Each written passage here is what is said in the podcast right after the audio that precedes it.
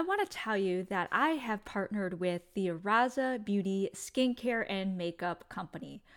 I talk a lot about toxic products, and it's not just what we put in our bodies, but what we put on our bodies that count as well.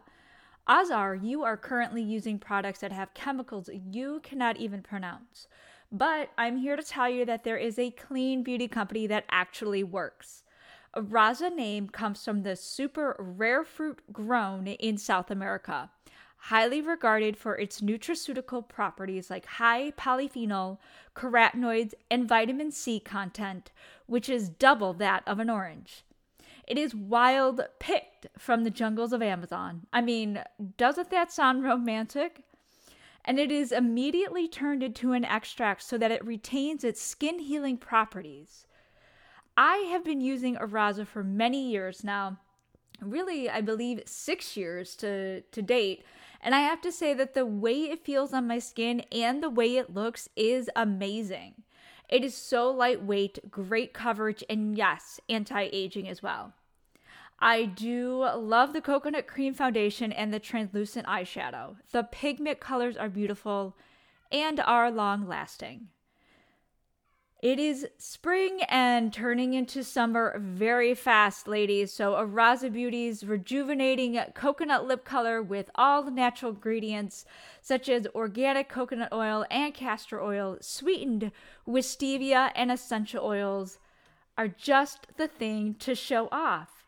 I mean, I never thought a makeup line can be so clean and yet so beautiful.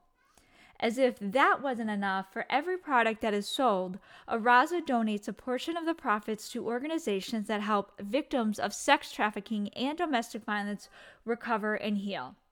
So how do you get your hands on these products? Which, by the way, you do have an option of a trial size or a full size. Click on the link in the show notes and add the Root of Our Health 15 at checkout for 15% off your first order. Now back to the episode.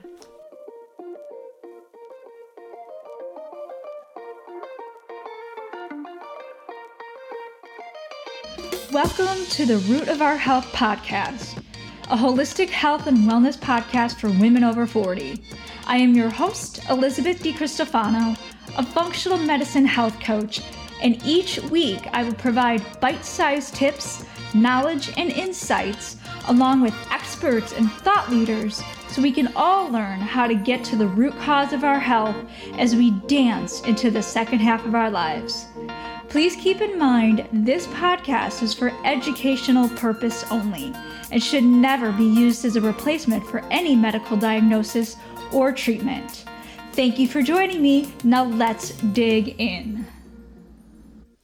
And welcome back to another episode of The Root of Our Health.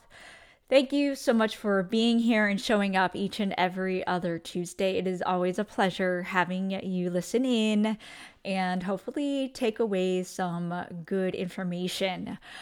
Today, I just want to say it is Sunday, May 8th, as I am recording this. So happy Mother's Day to all of you mothers out there and to my mother as well. She doesn't listen to this, but that's okay. I just want to let you all know that I appreciate you all, and even though I do not have any kids, I do have a fur baby, a terror kitten. I say that because he is literally like a toddler. I call him George. There's two reasons. One, he is curious, completely curious, goes through cupboards, goes through anything.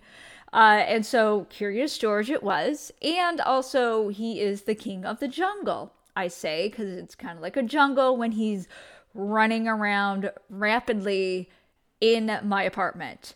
And also he likes to, so he's a Bengal cat. A Bengal cat is part of the tiger family. So yes, he's a wild cat, but he is domesticated. And he, so part of the Bengal, what they like to do is they like to climb high. I have these cupboards in the kitchen and there is space on top between the ceiling and the cupboard. And yes, he goes all the way up there and he watches the kingdom above, from above. So that is why he's called King George as well. So yes, I consider myself as a fur mom because that's all I've had were cats. So yes, happy Mother's Day to everybody out there, all you moms. And also this month, and this is what the podcast episode is going to be about, is this is May. So of course it is Mental Health Awareness Month. And before I get into this this episode, like this topic, getting into the meat of it all, I just want to say, you know, there is still a stigma out there, and you know, even though everybody talks about it and it's getting more known out there that it's okay, I do think that people do need to understand that it is okay. It is okay, and it's not just mental issues. We all need a break. We all need self-awareness. We all need to kind of go through our minds and, you know, things that are going in, either psychological or again, mental, all of those things can really do damage on us. And it could start as early as childhood. And we don't know until later on this is happening. And the alternative, so I'm just going to go right into this topic. And what this topic is, and I'm going to be talking about today, are 4 alternative ways on getting our mental health back. So like I said, mental health has been a hot topic lately, and being May, this is a really, really good time to talk about it. But I think we need to talk about it every month and not just May. Again, it still has a stigma attached to it. So with the rise of athletes such as Michael Phelps and Dominique Dawes taking care of their own mental health, as well as like the fall of such famous icons like Robin Williams, whose quiet depression took his own life, these traumatic events and even our environment plays a huge role in our mental health, resulting in post-traumatic stress disorder, depression, anxiety, and ADHD. So I bring up Michael Phelps and Dominique Dawes because they realized that they had to do something, and they're in the public eye. And whether you're in the public eye or in a private sector, we need to do something when we feel that there's our something is off. You know, if we're in the depression stage, if we're having constant anxiety, even ADHD, it is not normal. People, and I hear this all the time. I have ADHD. I have ADHD. I have OCD. All of these things. That is not normal. It is not a normal way to live. And even though, you know, it is more prevalent, people have it more, or at least diagnosed more, the medications that are just thrown at us is not sustainable. It is not sustainable. Now, not to say that medication should not be used. I am not saying that at all. I think in certain circumstances they should. But I also think that we need to have alternative ways, and that is what I'm going to be talking about today. Before I get into those 4 ways, I do want to kind of give some information and some statistics, regarding mental health. So these are staggering statistics of mental health from 2021. 1 in 5 adults lives with a mental illness.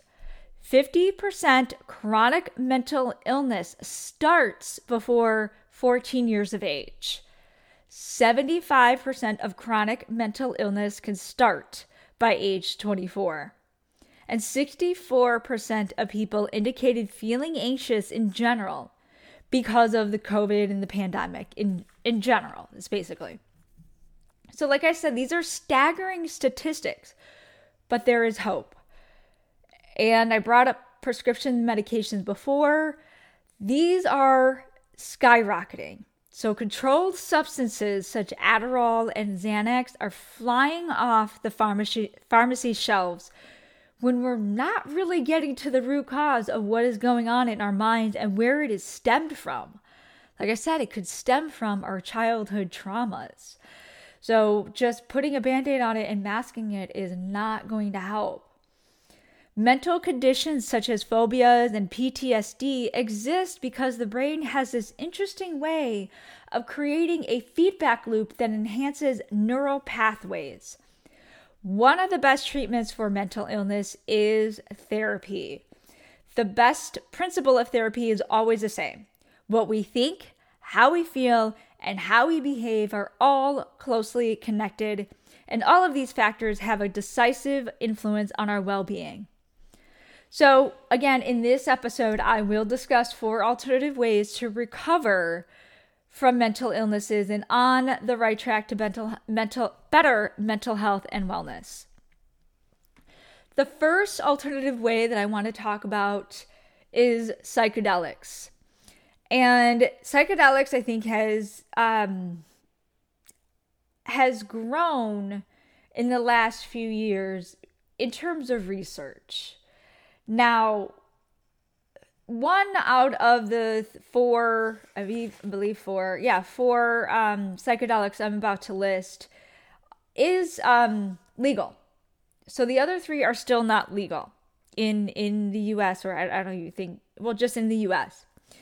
So it's staggering because even though, yes, I'm going to put it out there and I'm going to say it, I have done recreational mushrooms and MDMA, and I was not using them properly in terms of a psychedelic use. So it does get a bad rap because of the recreational use of it and the party, so to speak, use of it. However, I want to say this. Clinical trials have shown that ingesting a psychedelic in a carefully prescribed and monitored setting can induce an experience that is medically safe and that provokes profound, durable psychological and behavioral changes. So using psychedelics can show promise as a treatment for alcohol dependence, nicotine dependence, anxiety related to terminal illness, and chronic PTSD, as well as obsessive compulsive disorder, social anxiety, and autism. There's a term called microdosing. So what this is used is when a very small dose of psychedelics are ingested. This is the safest form and one that is just as effective as doing it in one session. The aim of microdosing is to take advantage of the drug's therapeutic benefits, such as increasing creativity or improving mood, without the potentially disruptive effects seen at higher doses, such as hallucinations or disassociation. So I will be talking about 4 types of these psychedelics. So the first one is called psilocybin, or these are also known as mushrooms. I will not go into deep detail with each one. I will just say that there are some effects and there are some potential harms with each of these, but I do want to kind of go through what the potential therapeutic uses are.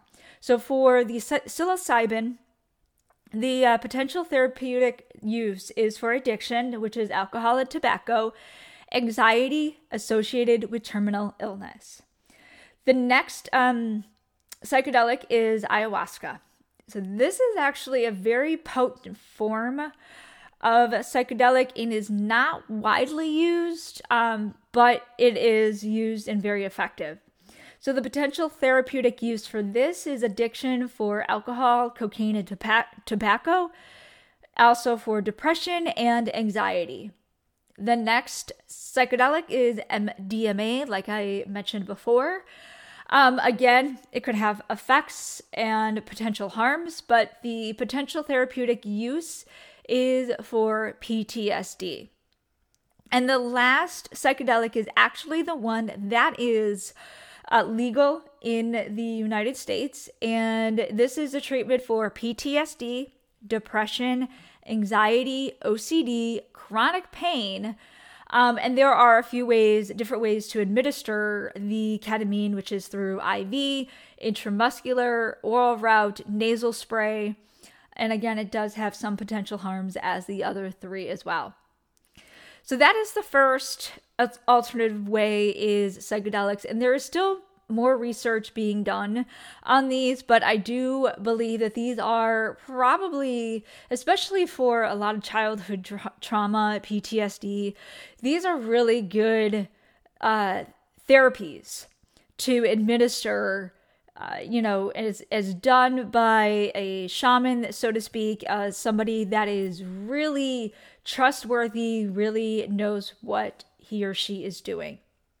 So the second alternative way to better mental health is using cognitive behavior therapy, or CBT. Now, if you are a fan and have been a fan of this podcast since day one, you know my history with CBT and also the previous episodes that I have put out of CBT, talking about CBT.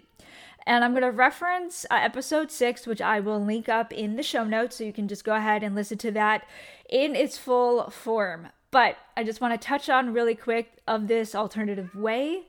So the point of cognitive therapy is to form a clear idea of your own thoughts, attitudes, and expectations. This is useful for depression, anxiety disorders, alcohol and drug use, marital problems, eating disorders, and severe mental illness. The goal or goals of CBT, or cognitive behavior therapy, is to change false and distressing beliefs. It helps people learn to replace harmful thought patterns with more realistic and less harmful thoughts. It helps people think more clearly, control their own thoughts better, focuses on current problems and finding solutions for them. So how does CBT work? Well, in anxiety disorders, behavioral therapy often includes learning methods to help to calm down. Example can be to learn to reduce anxiety by consciously breathing in and out deeply so that your body and breathing can relax. When doing this, you concentrate on your breathing instead of what is bringing you anxiety. This is also used in meditation, which I will be talking about shortly. Cognitive behavior therapy can also be used as relaxation exercises, stress and pain relief methods, and certain problem-solving strategies. This is a short-term treatment, however. The third alternative approach to mental health is by way of EFT tapping. So EFT stands for Emotional Freedom Technique. And the use for EFT tapping are for phobias, or fear or anxiety. You can also use tapping therapy to free yourself from those stored anxieties, stresses, depression, and emotional hurts. And this focuses on helping you to better implement positivity and energy into your life. The goal of EFT tapping is the instant release that occurs by tapping along the meridians in acupressure-like fashion, while focusing your mind on the past hurt or current stress. It also taps away limiting beliefs, fears, internal obstacles that arise when you face these obstacles. How does it work? How does EFT tapping work? Well, it taps on 9 acupressure points of the body while you simultaneously imagine the object or experience that stimulates your phobic reaction. Tapping therapy stimulates the body's own ability to release stored pain of any kind. So like I said, there are, I said 9 acupressure, but I have here 8. So I'm just going to go through 8 tapping points. It is the karate chop part of your hand. It is the eyebrow, so the upper eyebrow. The side of your eye, so the right. Well, you can do right or to the left side of your eye, under your eye, under your nose, your chin, your collarbone, and top of your head. Oh yeah, and I just remembered the 9th one is actually underneath your armpit. So that's 9 of them. Now, I'm not going to go into the demo of the tapping sequence or the EFT tapping like I said, demo. But I actually interviewed an EFT tapping coach, and that is episode number 16. Again, I will go ahead and link that in the show notes for quick reference. And here in that episode, we actually did a demo, and I have to say it is truly very, very therapeutic. I felt it physically. So I would definitely listen to that episode. The fourth and last alternative approach to mental health is meditation and breath work. Now, I lump both meditation and breath work together as they truly kind of go hand in hand. Now, the benefits of meditation include lower blood pressure, helps creativity, helps your intuition, and a connection with your inner self. Now, there are many types of meditation. And now I'm going to list them, and some of them might surprise you, and some of them you might know. So the types of meditation is focused, which is using breathing techniques. There's a body scan meditation, visualization, loving kindness, or what is also known as metta meditation, reflection, which is gratitude meditation, Zen meditation, which is the just be, walking meditation, which I love, mantra meditation, which is saying a mantra either in Sanskrit language or just basic English. Transcendental meditation. This one I haven't used, but it is, again, probably going through using a mantra. Yoga meditation, which is the vipassana that you also love at the end of a yoga class. Chakra meditation, which I actually like when you align all of your chakras. I'm going to say this wrong, but qigong meditation, excuse me if I messed that up. Yogis are meditators. This is sending the energy inward. So instead of sending the energy out, you send it inward. And also last is the sound bath meditation using singing bowls, which again, it's another one of my favorite types of meditation.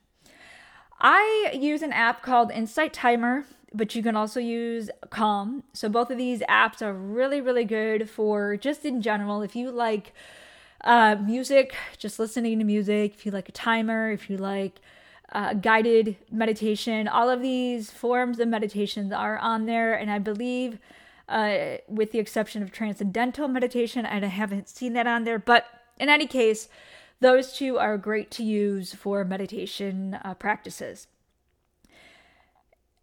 We all have some mental health issues that we need to overcome, whether it is using these four alternative approaches or seeking that professional therapist help. It is good to know that you are not alone and that it is actually okay to seek help and break that stigma around mental health. When we take control of our thoughts no longer take control of us. So I want to leave you with this quote. When the gray clouds roll into your life and your tears fall like rain long into the night, remember, the sun continues to shine. Above the darkness will always be light. May you all be well, and until next time, you are worth it. One last thing. I am giving away two $25 Amazon gift cards to my listeners. I am choosing two lucky winners each month as I need your help to get to know you, my listeners, better. So I created a short and simple survey, and all you have to do is fill out the quick questionnaire at the link I have provided in the show notes, which you can also find on my website under elizabethdicristofano.com/podcast, and that's it. It will only take a couple of minutes, but it will go a long way to helping me and this podcast serve you at the highest level possible. And as a thank you for completing it, I am choosing two new people each month for a $25 US Amazon gift card. So go to the link provided in the show notes to fill it out right now. Remember, you are worth it.